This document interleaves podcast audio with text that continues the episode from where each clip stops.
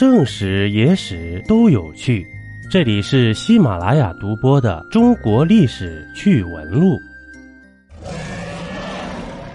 龙真的存在过吗？如果存在，那为什么没有实物或者化石呢？如果不存在，那又为什么流传至今呢？今天呢，我们要讲的一个故事是辽太祖耶律阿保机曾经杀过龙，您敢信？在中国历史上。龙是皇权的象征，皇帝是真龙天子。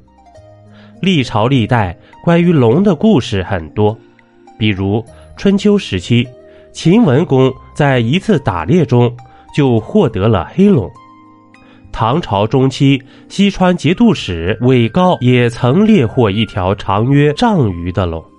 咱们今天的故事主角是辽太祖耶律阿保机。耶律阿保机啊，出生于契丹贵族，身体强壮，武艺高强，身长九尺，峰上锐下，目光射人，关公三百斤。由于阿保机作战勇敢，智略过人，所以他被诸部推举为可汗。之后啊，阿保机效仿中原王朝，于九零七年称帝，正式建立辽国。自此以后，耶律阿保机东征西讨，南征北战，不仅统一了契丹各部，还灭掉了辽东的渤海国。到了九二零年五月，辽国境内发生了一件非常奇怪的事情：耶律阿保机发现了一条龙，居然还猎杀了这条龙。根据史书记载，庚辰，有龙见于拽腊山羊水上。上设获之，藏其骨内府，意思是说呀，有人发现龙出现在拽腊山南面的河里面了。这耶律阿保机闻讯，将其射杀，然后将龙骨藏到了宫廷的内府里面。拽腊山啊，位于今天的内蒙古临西县北部地区。虽然辽史的记载比较简略，但后人却留下了更加详细的记载，说呀。这条龙是黑色的，人们发现后啊，立即将消息汇报给阿保机。耶律阿保机马不停蹄，终于在三天后抵达。当时黑龙依然留在水上，长十余丈。于是阿保机将其射杀，并将龙骨保存。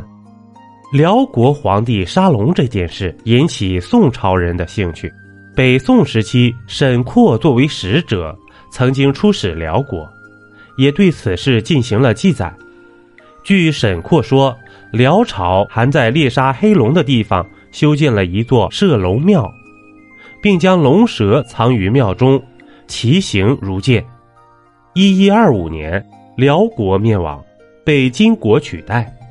之后，金军南下，灭掉了北宋。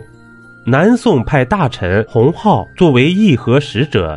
结果反被金国扣押，在金国期间宁死不屈的洪浩得到了金国人的尊重，因此他能够将金国的一些情况记载了下来，其中就写到了黑龙。金国重臣完颜希尹的儿子完颜元还亲眼见过龙骨。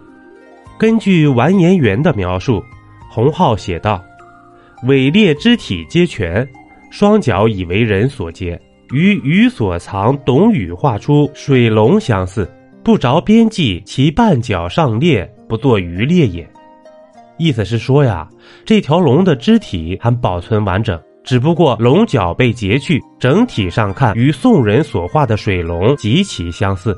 到了金朝末年，这条黑龙的肢体依然存在，真幼难度尚在。真幼啊，是一二一四年。金宣宗迁都开封之后呢，就下落不明了。那么这条黑龙到底是什么动物呢？